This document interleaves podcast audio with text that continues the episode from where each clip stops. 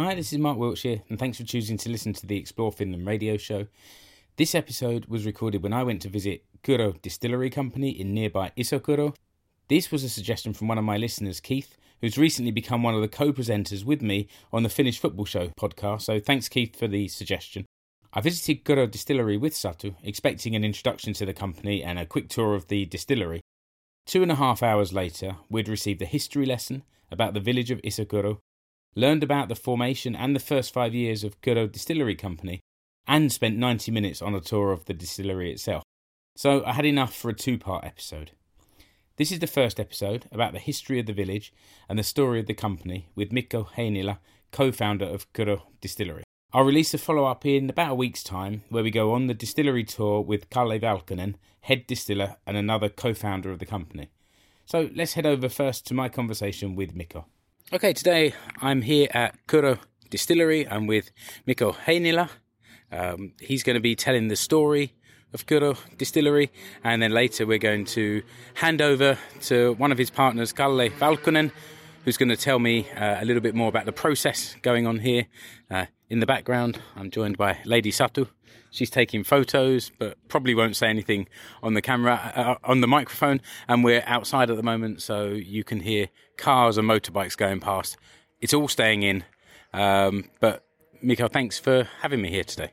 Of course, welcome. Welcome to Isokyrö, welcome to Distillery, Kyrö Distillery and welcome to Kyrön Matkailun Edistämiskeskus, which is the visitor center of our distillery. That's a nice, snappy name that you've chosen for your for your visitor centre here. But thank you. It's uh, we've chosen a beautiful day. It's early spring, 2019. The sky is blue, the sun is out, and it's going to last like this all through the summer, right? Yeah, definitely. this is what we have ordered, at least. so where where are we? We're on the banks of the river Isokyrö. Tell me a little bit about where we where we are. What where, where exactly is Isokyrö and this particular location? Yeah, actually, uh, Isokyrö is between Vaasa and Seinäjoki on the west coast of Finland, and uh, it's half an hour drive from Vaasa and from Seinäjoki. So it's uh, nicely also uh, beside the trail road, so you can stop by at Tervajoki, and that's only 10 kilometers from the distillery. So really, really handy on those terms. But uh, what we have here in Isokyrö is a lot of history. And uh, I could start already from the Ice Age, but I'll cut some off. So I, am not quite sure. I've got lots of memory on this recorder, but I'm not quite sure I've got enough to go from the Ice Age to the modern times. So, uh, but you, give me your selected history of Isokyrö. Great. I'll start then uh, 400 to 600 after Christ. So uh, to some extent, I'll I'll cut from the very beginning. Okay. and uh, four kilometers from here uh, towards Seinäjoki, there is a Levänluhta swamp pits. They have found more than 100 skeletons from the swamp pits, uh, both genders, all ages, and nobody knows exactly why they have been put there. Uh, there are a lot of uh, kind of stories around it, uh, but uh, uh, somebody mentioned something about this quite recently. Is this where there were a lot of bodies buried in a kind of like a water grave or something. Exactly. Okay. It's the same place, and uh, they few of those kind of skeletons, what they have found, uh, they are still intact, and they are in a national museum of Finland, and. Um, but one of the stories that were kind of related to this one was uh, related to Kalevala I'm not sure if you know this kind of old storybook of Finland. This is the Finnish national epic, isn't it? Exactly. I, I, don't know it very well, and I think I've said that before on this podcast. I don't know it very well. I still haven't read it, but I am aware of it. It might be that uh, not too many Finns have actually read it, okay. so but we just know bits and pieces of the stories. But uh, actually, that has been collected uh, from uh, Karelia region.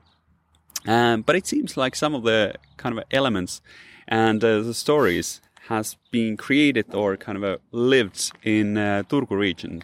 Okay. And uh, there is uh, one phrase where it says that in, uh, or kind of one story where it says that um, uh, in the northern part, in Pohjola, uh, they have put men to the uh, swamps. Ah, okay. And well, if you look from Turku region towards north, and if you think where they were putting people to the swamps. So might this be then the Pohjola of Kalevala. Okay, it could be, couldn't it? So it's Could very be. already you're going back to the very the very kind of essence of the Finnish mythology almost. Exactly. Very close to here in in Isokyrö. But uh, well, nobody can say that it is or it isn't. But um, Then you might as well claim it for, as your own. Why not? exactly. But the thing was that uh, they were able to get some DNA of the bones, and they were then doing the research if uh, nowadays Isokyrö people would be related to those uh, those guys and girls there over there. But uh, actually, they found out that uh, they are not related, and uh, the people who have put to those graves uh, were actually Sami people. Okay. So practically the Aboriginals of Finland. Uh, so they used to live on this area, but then when the Westerners came, they moved up north. But we still have also the name heritage from there. So, for example, a few hundred meters from here is a place called Jauri, which is in Sami language lake. Okay. Interesting. But um, let's move on a couple of uh, centuries forward, so so you'll get the, or we can manage to do it within the battery. Yeah. Uh, and uh, uh, two kilometers down the stream, there is a Viking grave. Okay. So uh, actually, back in the days, they considered that death is only a pathway to the next life. So they put their king, so their leader, to the boat that he had, and then a couple of other fellows, a dork and a horse and uh, weapons and uh, jewelry, and then farming equipment. So he was a farmer Viking. Okay. But there weren't that many stories written about these farmer Vikings. But nevertheless, uh, the curious part of it was that he wasn't just a farmer, kind of a staying local. Because one of the jewelry that they found, they have found two from the whole world, the exact the same. Uh, one from Isokyrö and one from UK. Okay. Interesting. So Yeah. he'd he either connected to somebody went to the UK, or he was a very early tourist, exactly. which I guess the Vikings the Vikings were. But, and you say there was a burial here. What was the form of that burial? Well, the downside, especially to that horse and dog and those other two fellows, was that then they burned the ship. Right. Okay. yeah, it's a little bit like the Egyptian burial, isn't it? Where where the the pharaoh was put into the tomb along with servants to see them into the into the next life. But the- Exactly. was the ship burned on the river? Uh, it was burned on the ground. Right. Okay. beside the river. Yeah. So that's how they found out all of the nails, and then they could dig uh, dig deeper uh, to find all of the other equipment and uh, jewelry and so on. Okay. Interesting. But uh, let's move forward again uh, to 1304 and three kilometers down the stream, and there is the old church of Visokura. Uh, originally, they established a wooden church there. Then they made a sacristy from tiles, and then they started to build a stone church around the wooden one. And then they tore down the wooden church. The peculiar thing about this one, well, there's a lot of peculiarities, but one of them being that uh, kind of the church municipality was Pohjankyrön suurpitäjä. So, well, that was a huge one. So it was 80 kilometers to one direction.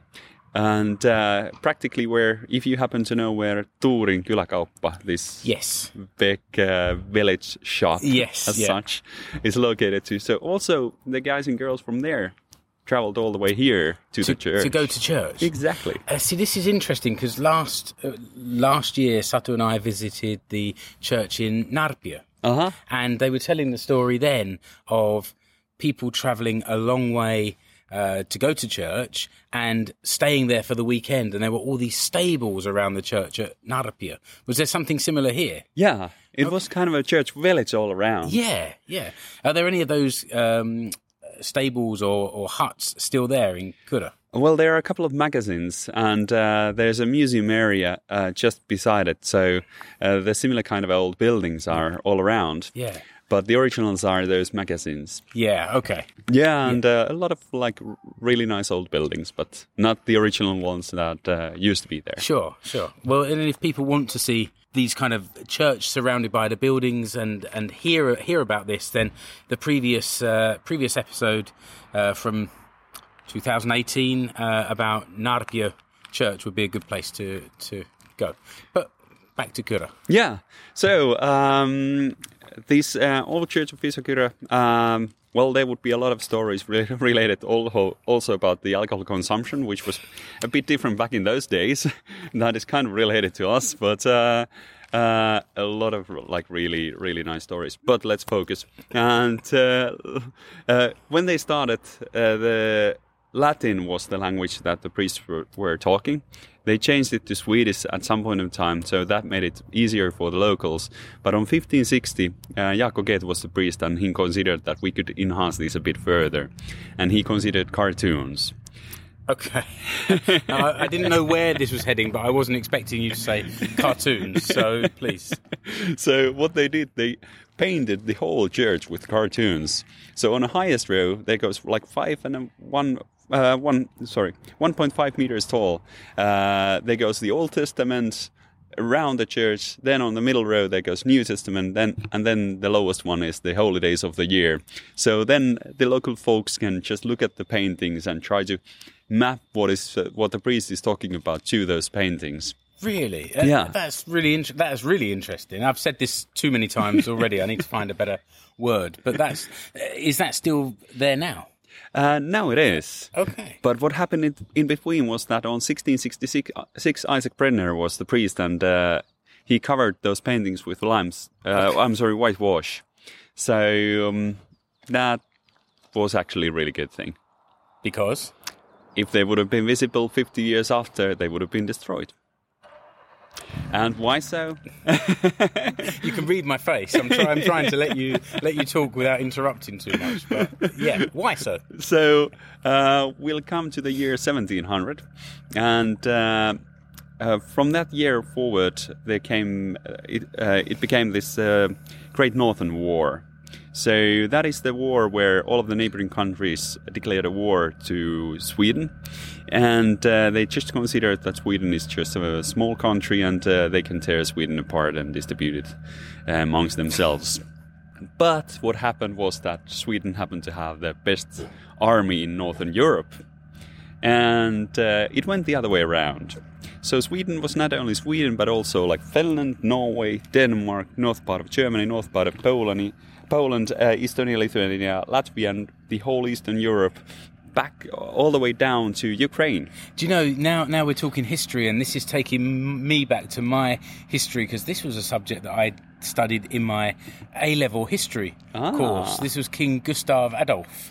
Yeah, um, or at least um, I think we called him Gustavus Adolphus. I'm not quite sure what the, the name would be in Swedish, but yeah, the, the kind of the rise and fall of the Swedish Empire, which I think many people don't know so much about. Exactly. Um, so, what was the impact of that empire on on the, the church that you were talking about? Uh, well, um, it all went really well for Sweden for the first 10 years, but on the Battle of Poltava on 1709, the Russian forces were able to beat the Russian uh, Swedish army, and from there on, Russian took over practically the whole eastern part of uh, uh, Europe, and all the way like the most um, southern parts of Finland was were practically handed over.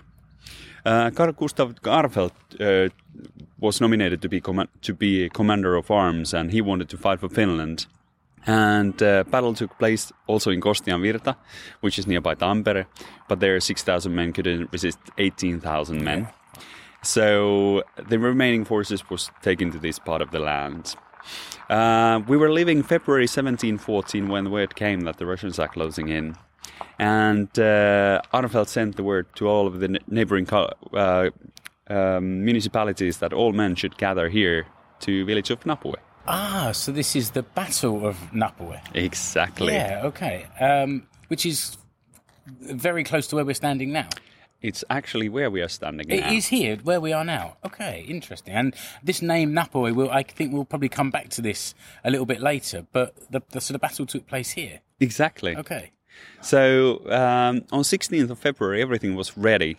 So altogether, 5,500 men were uh, in the Swedish army. Most of them from uh, nowadays Finnish soil, and uh, there were uh, 1,068 peasants, if I if I remember exactly correct, and they were practically located right over here. So uh, where our distillery is at the moment, and uh, on the other side of the river where my house is. Okay. right. You live on a historical site, pretty much. Okay. and uh, the main forest was only uh, 400 meters from here to uh, up the river, and uh, they were standing there uh, on their formation. Uh, it was minus 25 degrees and snow over the knee, and they were waiting there for three days. Wow. I tell my parents that I've been out walking the dog for 20 minutes and it's minus and it's minus two and they think I'm crazy. So that that that kind of shows this Finnish characteristic that can only be su- summed up as sisu. yeah. This never never giving up regardless of the of the uh, adversity that you're that you're up against. Exactly. Um, so after 3 days the the op- opposing troops made it here Exactly. So 6 a.m. in the 19th of February, 1714, they could see that the Russians are uh, uh, formating their troops on the left side, looking from here, so on the north bank of the river. Uh, they put their forces to kind of a triangulous uh, position. So practically, uh, the Russian troops were 11,000 men strong. Uh, Swedish army was uh, 5,500 men strong. So if the battle would have started there, the whole push would have been on Armfelt's left flank. So that's why Arveld needed to change the formation to counter the uh, Russian formation. The battle started. They both fired their cannons. They shot their muskets with joint shots, and then the close combat phase started by Swedish army. It looked really good. On right hand side, Uxkull's men were fighting fiercely. They were pushing the Russians behind. Some of them were already fleeing. They were e- even able to capture six of their cannons to their own ranks and put the formation back in line as it seemed like it was already won. But the Russians had such a lot of reserves. They could pull in the ranks as well. Also, they had sent uh, Russian Cossacks to go um, uh, through the Moses of Jauri to the left flank uh, and the backside of Finns and Swedes. So at the same time as uh, Swedish army saw that in the begi- uh, in front they didn't uh, the Russians didn't give up, they could find uh, Russian Cossacks behind them on left flank. Left flank started to fight them both ways. On right hand side, what happened was that uh, Delapare's cavalry was set to defend Napue village, which is 800 meters from here, and their task was to secure Napue village and the right flank. And uh, they had against them Chekhin's Cossacks. But the reason unknown, Delapare's cavalry backed away from the battlefield practically without a fight. So Chekhin's Cossacks could ride through the Napue village to the right backside of Finns and Swedes, complete block and two hours of massacre. During those two hours, around 1,500 Russians were being killed and more than 3,000 Finns and Swedes were being killed. All of the local men could sit on a bench that was no longer than few meters. That's all the, all the people that were left remaining in this area after the battle. Exactly. Wow. Okay. And so it was practically complete devastation. You couldn't drink from the river for two years as there was such a lot of bodies in it. And if it only would have ended there, but the Russians wanted to make sure that this land will never ever fight against them anymore. So they started a period called Great Hate. Uh, they took one house to be their hospital. The old church of Isokyrö was taken as their stables. So if the paintings would have been visible, they would have been destroyed. Okay, yeah, interesting. And so the whitewash, I guess it, it literally protected them and somehow preserved them as well for for future Exactly. generations. So we were lucky on that front. That's a very dark story you've just told me, Mikko. But it- up up until now, you've been smiling and telling these happy stories, and then it all got very dark. Yeah. And unfortunately, it gets even darker. Okay, So those two, two buildings remained. All of the other buildings were burned to the ground. Uh, women and children were considered to be merchandise, so most of them were taken as slaves to Russia. Anybody who could they put their hands on might have been captured, tortured, if they would have said that where they have any food or valuables, or then they tortured just to give an example to the others. During 1714, practically whole male population from Isokyrö was either captured or killed. okay. So that was actually complete destruction of this area. But even though that was really grim times, we also there need to consider the positives. It wasn't the end of this area. This area was repopulated, rebuilt, And uh, 200 years after Finland got its independence, and still on 1920, the memory was cherished, and uh, they established a memorial stone of Napue, 100 meters from here, by the design of Matti Visanti. It's quite something. I've heard of this battle, but I've never heard the details before. I'd really like to try and find other local historians that can tell some of these stories. Um, I didn't know that's what we were going to talk about at the start of this uh, this conversation today, but it's fascinating. I I love history. Satu here likes history. And I know that there's a lot of people out there that will just be hearing these stories and, and, and find it fascinating, like I do. Yeah, it has been always kind of a, a really important part to me. Uh, I've always loved history, and um, like my elementary school is practically on the other side of uh, battlefield. So I have been Okay. hearing this story since I was a kid, and I have kind of lived this story over and over again since then. and you very quickly brought us up from from the end of the 1700s to Finnish independence, which was 101 years ago. Um, Exactly. so we're moving into the modern the modern era. Yeah. Now. So now we're on. Uh, let's start from the year approximately 1900. So in the river there was a king stone, a big stone, and uh, that needed to be taken out uh, from the river. So it was brought to this piece of land. At the same time, in Isokyrö there were a couple of uh, like old-fashioned dairies, and they needed to build a joint one and a modern one, and it needed to be in the center geographically in Isokyrö because everybody was bringing their milk in by horses. So you can't get mu- much more center than this place is. Yeah. So they took this place, uh, named it as Kingstone, and started to build the dairy from Kingstone. So it was it was known as Kingstone, and of course there's many places called Kingston in Jamaica, uh, very near to where I grew up in, just south of London. There's another one up in in Humberside. Um, what was the actual name it was given here? Was it a Finnish name or a Swedish name or? It was Finnish name, so it was called Kuninkaankivi.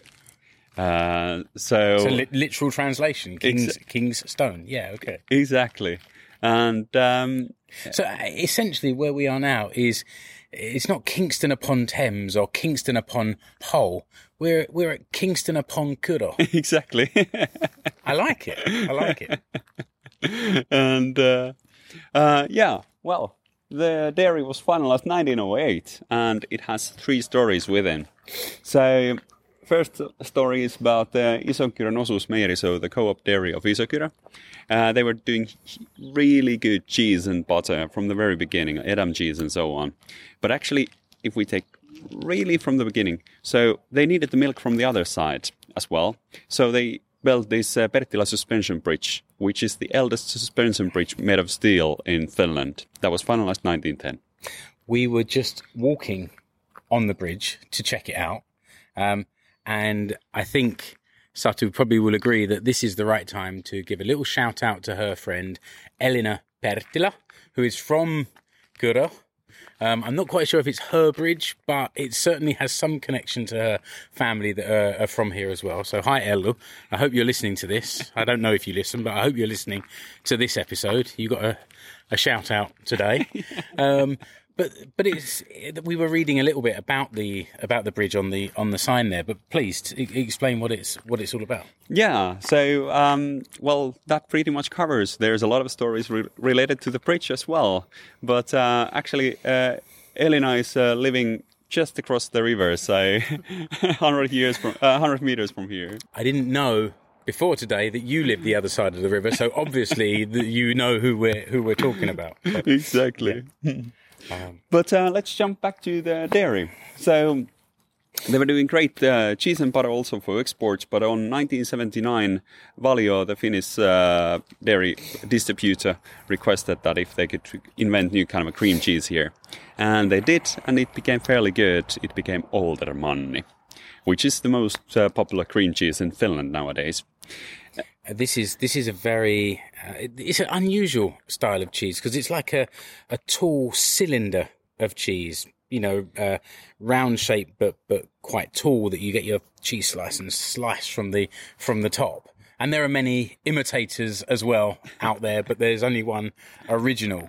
But it's not a, a kind of cheese that I've seen in other other countries. So it's some somehow it's it's like Edam is Dutch cheese and cheddar is from the UK, and this Oltermanni seems somehow specifically Finnish. Yeah, that is true, and. Uh, I kind of really like that it's round because then you don't get any kind of a dry corners or Yeah, anything. That's true as well. Yeah, yeah. but uh, yeah, that was actually invented here, and uh, well, it became really popular really fast. So that's why they needed to expand the dairy quite many times. They couldn't keep up with the production, so also some of Oltermanni was produced in other areas. And uh, then they started to export this cheese that was made here to Soviet Union, as it was a bit more creamy and a bit more salty. Okay. So I think it was better Yes. my personal opinion. but uh, eventually, what happened was that Soviet Union collapsed, and so did the trade. And then Valio decided that they'll stop the production in this um, uh.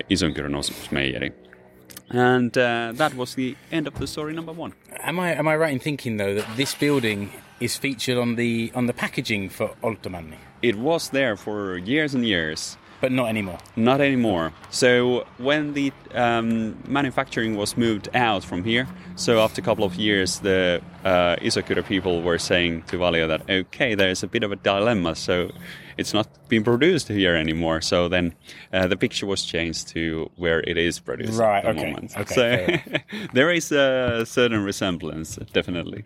Then uh, luckily, cheese champions continued, Juustomestarit con- continued their heritage, and um, then again uh, they expanded until 2008, and then uh, the whole production was moved to Juustoportti, and that was pretty much the end of the dairy production here. There's a real heritage in this dairy industry from that, that sort of starts here, and some of it's gone to Valio, which is a huge producer of dairy products, and then the next the next wave has moved to Juustoportti, which is more of a, a regional um, manufacturer, but but also producing really high quality dairy products that I know they're also exporting overseas, and all of them have their roots back here in Kyrö. Yeah, to some extent, yes. But then this was quiet for five years. Um, the whole area of uh, dairy was cut to kind of pieces, and they were each property was sold di- uh, to different stakeholders, individual persons, and uh, well, then five guys came here and looked at the building. That it's such a nice building; it should have a distillery in it, and that's when uh, the story number three started. And that was a really interesting history lesson. We've been talking now for more than 25 minutes just about the history of this area. And now we're, we're going to come to talk about Kyrö as a distillery. Tell me a little bit about the idea. Where did the idea for Kyrö Distillery actually come from? Actually, everything started from a sauna. As it, as it would do being in Finland. exactly. So 10th of May 2012, there was a bunch of us guys in a sauna, and Miika Lipiäinen, currently our CEO, gave us a whiskey tasting. And uh, when we got to rye whiskey, we were really amazed at how good it is, and why can't we get rye whiskey in Finland, and why nobody makes it in Finland? Because, well, rye should be Finnish, rye whiskey should be Finnish, and um, well, yeah, then Mikko Koskinen, currently responsible for our branding, was saying that okay, somebody should do it, and if we're gonna do it, it has to be called as Rai Rai, which means also like bottoms up, let's get wasted and finish. Okay, okay. And uh, then we were considering that okay, maturing a whiskey in Europe takes at least three years, and that's not good for your cash flow to put everything to the barrels. And um, then we were considering that perhaps we should do Finnish gin from Finnish botanicals. And then Mikko was quiet for a bit. Yeah, we could do that, but that has to be called as gin gin. like chin chin. Exactly. Yeah, okay, okay. Right, right, and chin chin. Okay, I'm with you. exactly. And then I was saying that uh, I'm from a farm, so I know, know what a ton of rye will cost. So originally my home farm is like 10 kilometers from here. And then I said that, yeah, actually I could know a place for the distillery as well. And originally I was thinking that we would be building everything from scratch to our dis- uh, our farm, but uh, then we got to know a bit of the requirements. And um, even though I'm a, I might be a bit slow sometimes, but as I'm living right over there, on the other side of the river. So as I was watching from my living room, my kitchen, my uh, fireplace room, and my shower room windows, I kind of got the idea that perhaps I should visit the other side of the river and see the old dairy if we could squeeze in there. Because by this time it was closed. Yeah, yeah. So it had, had been quiet for quite a bit, uh, qu- quite a bit of time. And um, well, what happens after the sauna evening? If we get back to there, back there. So a bunch of us guys, kind of a smaller group, continued with the idea, and uh, we established a company called Rai Rai Corporation. So the name the name stuck in one form or another anyway. Exactly. Later on, we considered that it might be a bit too, too tricky, so we decided to go with Kyrö Distillery Company. but um, how it then went was that uh, the five of us guys really decided to go full on it, and uh, all of us invested money to the company. So uh, I was taking a loan against my house and. Well, Mikko didn't have his house, so he took a loan against his parents' house. That was that was brave of him and brave of them as well. exactly. And um, then we got uh, also a loan from a bank that we backed up also ourselves. And then we got some EU investment funds uh, for for the initial investments. And by those three, we were able to establish the company. We got the permits on 11th of April 2014. So it's five years and a couple of days We're ago. just, just past your fifth birthday. Exactly. Congratulations. And the first product launch was actually on 18th, so on Thursday. It would be like uh, our fifth anniversary for that one. And and that already you had your first product. Exactly. Good, good to go. That that clearly that was gin. Uh, that was actually Juuri, the Ah, okay. new make. What is what is that? So that is the stuff that we put to the barrels and that becomes whiskey. Okay. So practically white dog or new make, however you want to call it, but uh, it's kind of the whiskey distillate that you can't call yet whiskey. ah, okay. So how does that taste? Well, it's kind of like a rye single malt moonshine. Which also has quite a nice um, throwback to Finnish culture when there was prohibition and and um, people were brewing or distilling their own. Again, in a much earlier episode, we went to Koskenkorva Trattari, and we heard about the kind of the importance of vodka distilling to this area. Um, so you're kind of going back, going back to those roots, literally to those roots with Juuri. Exactly. and um, also, uh, it wasn't uh, such an easy start. Okay, we had the launch of uh, Juuri, and then on Midsummer we had the launch of uh, Napue. And uh, Napue gin. Exactly. And during 2014, we sold 4,800 bottles uh, and 100 barrels of whiskey to private uh, persons. And uh, we were practically completely broke. Okay. So, for example, to kind of to give you the kind of feel of it, so we had budgeted uh, salary for Kalle for the whole year, uh, for Miika for half a year to be our CEO, but we didn't budget any money for branding. So uh, Mikko, who was taking care of our, our branding practically for the whole year, he had two of the startups by which he couldn't get any money from.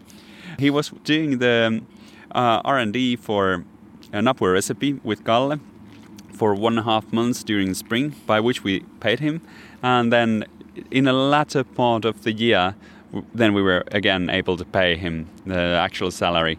But his total income from the whole year was less than eight thousand euros. Okay. Yeah, that's that's quite familiar for startups, but also as somebody who's be who is still in a small company fighting to find its place. It's familiar, but it's really tough being in the middle of that. Exactly.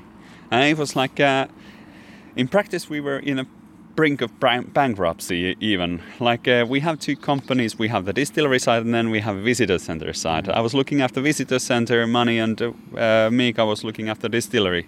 And uh, was like just balancing it out. So we're getting this money in so we can pay this invoice. But uh, in the autumn, it got so challenging that the visitor center had to give 500 euro loan to the distillery so we can survive. But we did. Yeah. And we got to 2015. Miika told us that um, we need to sell 23,500 bottles and then another 100 barrels. And we were like, yeah, right. But we went for it. We opened exports uh, bit by bit, and uh, on May we were confident enough to purchase the rest of the empty bottles to our stock. So when we fill those ones up and they are up in the markets, then we have gotten it. Well, what happened on July? Uh, Miika got a phone call from International Wine and Spirits Competition, the eldest and most respected alcohol competition in the world. That uh, for the first time they had this gin and tonic series, and uh, one gin was nominated to be the world's best for gin and tonic, and five next were getting gold medals and more silvers and bronzes. And what happened there was that they told us that, okay, we have no idea about your company and what you're doing there, but um, what happened was that Napue won the competition and Koskue got gold. Fantastic! It's amazing, isn't it? It Incredible was. story. And So that was in your that was just in the middle of your second year. yeah, yeah. Wow. and we were like, oh, that's, that's nice. we had no idea what it meant. but what it did mean was that uh, Miika called us there, okay, put some stock in for an upway at least. And we were like, okay, we're filling up uh, 3,000 bottles to our stock, which was the amount that our Finnish distributor ordered from us every month, one and a half months. Yeah. And uh, in Finland, you can't pro- promote hard alcohol at all. But this was a victory in a competition, so it was news. Aha. Yeah. So practically all of the newspapers wrote about it. So all of a sudden, we were the guys who were beating uh, with our gin uh, the guys who are who have been doing that for centuries. And not only not only was it advertising, it was free advertising. Exactly. That's, that works perfectly with a budget for a company that ha- or for a company that has no budget for marketing. That's, that's beautiful. exactly. And uh, well, we got the call from our distributor, and uh, we were like, okay, here we go. We have these 3,000 bottles. Uh, but we were a bit surprised that they called us again in two days. For another three thousand bottles. Yes. Okay. and then and then the problem goes from the sublime to the ridiculous. Uh, Exactly. how, how do we now fulfill this this demand? Exactly. We needed tenfold our production in three weeks, which is when you're manufacturing something, it's fairly challenging. Yeah, just a bit. we were running out of uh, bottles, we were running out of labels, we were running out of everything. And uh, well, eventually we got a pace of it uh, to a better and better uh, direction. Uh, eventually, what happened? 2014, during the, those remaining eight months, we sold that 4,800 bottles. 2015, for the first half a year, we sold around 10,000 bottles. And 2015, we sold a couple of bottles less than 100,000 Wow, bottles. incredible, incredible growth. Literally overnight as well. Exactly. Uh, it must have been this publicity that encouraged, can I say, James Bond to become a fan of Napue gin. How did that come about? Well, uh, actually, uh, Daniel Craig was uh, just uh, launched the um, uh, James Bond and was touring uh, with kind of a uh, promoting that around the world a bit. And uh, if I remember right, one beer brand paid around seven million euros, if I'm right, to get that advertising campaign on that movie. And uh, well, he came to Finland and. Um, one of the reporters gave him a bottle of Napue and took a picture on that. But uh, that also caused it to ask us uh, well, we gave, an, gave a new bottle to this reporter. You gave a whole bottle. It The cost you a whole bottle. so not only have you got the press writing stories for you, you've also got the press creating stories for you, and more free marketing. It's, in- it's incredible. Yeah, so that continued from there. 2016, we sold 350,000 bottles, and 2017, 430,000 bottles. So there's no le- lending of 500 euros between the two companies anymore. Anyway. Well, now we are lending a lot more money, but not from the other company. Um, and for a company that I know has put a lot of effort into the branding, it's everywhere around where we are now. It's very distinctive. There have even been some rip-offs of your branding overseas, which is both an insult and a, and a compliment as well.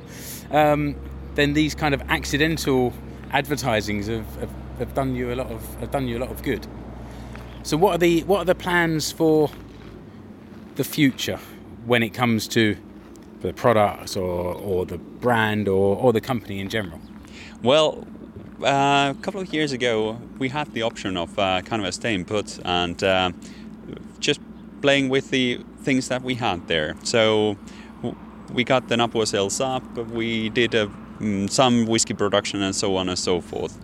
Well, we decided not to. no, no sitting back and enjoying things. No. Okay. So we started with uh, Kyrö 3.0. So a plan for the next four years is to do something that n- practically no one has done before. Okay. So what we're gonna do, well, what we did already was that we did a financing round, got some money in, took a lot of loan, and uh, now we have investment plans for the coming next years. And that meant that uh, this dairy property that used to be one, uh, and then after 2008 was sold to pieces. Now we have been able to purchase the buildings around Okay. to get the kind of a old heart of Isokyrö back as a whole. Uh, then we needed some uh, storage space, so we built a barrel warehouse to the other other side of the road, uh, and that is uh, that can fit up to one million liters of whiskey Okay. distillate. So I think that is the biggest whiskey di- whiskey kind of a warehouse uh, in Finland, and uh, it's at the same time perhaps the biggest laboratory because we can adjust Yeah. temperatures and, and so on and so forth. We can monitor everything there. Then again, now we're building up, as you might hear, some uh, also trucks and so on. So we're building up a new whiskey distillery just uh, to the other side of the yard, and uh, that will enhance our whiskey production to a completely different uh, scale. At the same time, we are also doing uh, kind of a marketing or market research and adjust the branding a bit. But um, then one huge thing is to push the markets, uh, export markets, and to get a foothold there. So all in all, our goal is to grow a lot during the next years, and uh, the scale that we are aiming for is the sort of a size that no one has done before uh, ever from flat ground. And And and within and within five years, basically. exactly. So this is now kind of the journey that we want to go to. It's gonna be really difficult, and we don't know where, where the journey takes us. But um, in 2022, we would like to be the world's best known rye distillery, and we want to be here for, for a very long time. So we want to make something that will have a heritage also. I think you're I think you're well on your way. My journey is now taking me inside. We're going on a tour of the distillery with Kalle, um, which I'm really looking forward to. Um, I think I'm coming back in the summer. I've already made my plans, um, but I appreciate it. Thanks very much for your time. Thank you very much. It has been really pleasant, and please also the listeners come and enjoy the ride with uh, Rye. and I'll, I'll make sure that I put some links on the show notes so they can see what you've got going on here, and uh, I'll even see if I can find the image with James Bond so they know what we're talking about. I think this will probably go as a standalone Yeah. podcast because I think it's it's really interesting in itself, and it leads up perfectly to what Kalle maybe is going to tell us shortly. So, Mikko Heinila, thank you very much for your time. I appreciate it. Thank you very much. So I think that just about wraps up today's show. I'd like to say a big thank you to Mikko Heinila for a fantastic experience. If you enjoy the show, you want to show your support, then please take a minute to rate and review the show on iTunes or wherever you find your podcasts. It will help me raise the profile of the show. Connect with me on Facebook, that's Explore Finland Radio Show, Twitter at Explore Finland, and Instagram, which is mark underscore Explore Finland, or on the website explorefinlandpodcast.com. Of course, you could also spread the word to your friends on your social network of choice. Let them know about the show and invite them to explore Finland with us. And also, if there's a subject you want me to cover in a future episode, you can contact me via the website or social media, like Keith did. I'd be happy to hear from you and your ideas. If you want more, search for your podcast player for the recent Attarizu podcast mini series or the Finnish football show. Otherwise, until next time, thanks for listening and see you again on the Explore Finland radio show. Bye.